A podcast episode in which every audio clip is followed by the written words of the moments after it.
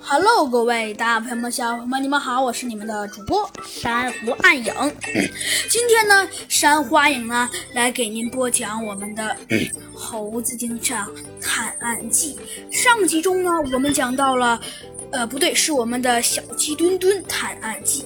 上集中呢，我们讲到了我们的小鸡墩墩和我们的猴子警长，还有兔子警长和弗兰熊，难得有一次能一起啊，一起来聚一聚，嗯，还真是难得一见呢。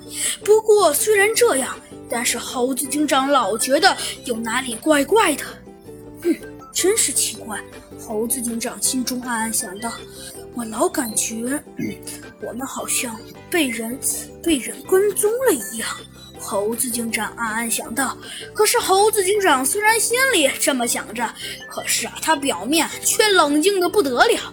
啊，小鸡墩墩，猴子警长说道：“ 嗯，小鸡墩墩，我觉得，我觉得。”只见猴子警长说道：“ 我觉得小鸡墩墩，我们什么时候到啊？”哦。呃，猴子警长，你问我干什么？你不知道吗？呃，那小鸡墩墩，我不太确定。呃，猴子警长，你不太确定啊？呃，只见那小鸡墩墩看了看地图，说道：“呃，猴猴子警长，如果我没有看错的话，应该快到了。哦，快到了。哼，好。”猴子警长微微一笑，说道。看来我们也快胜利在望了，猴子警长说道。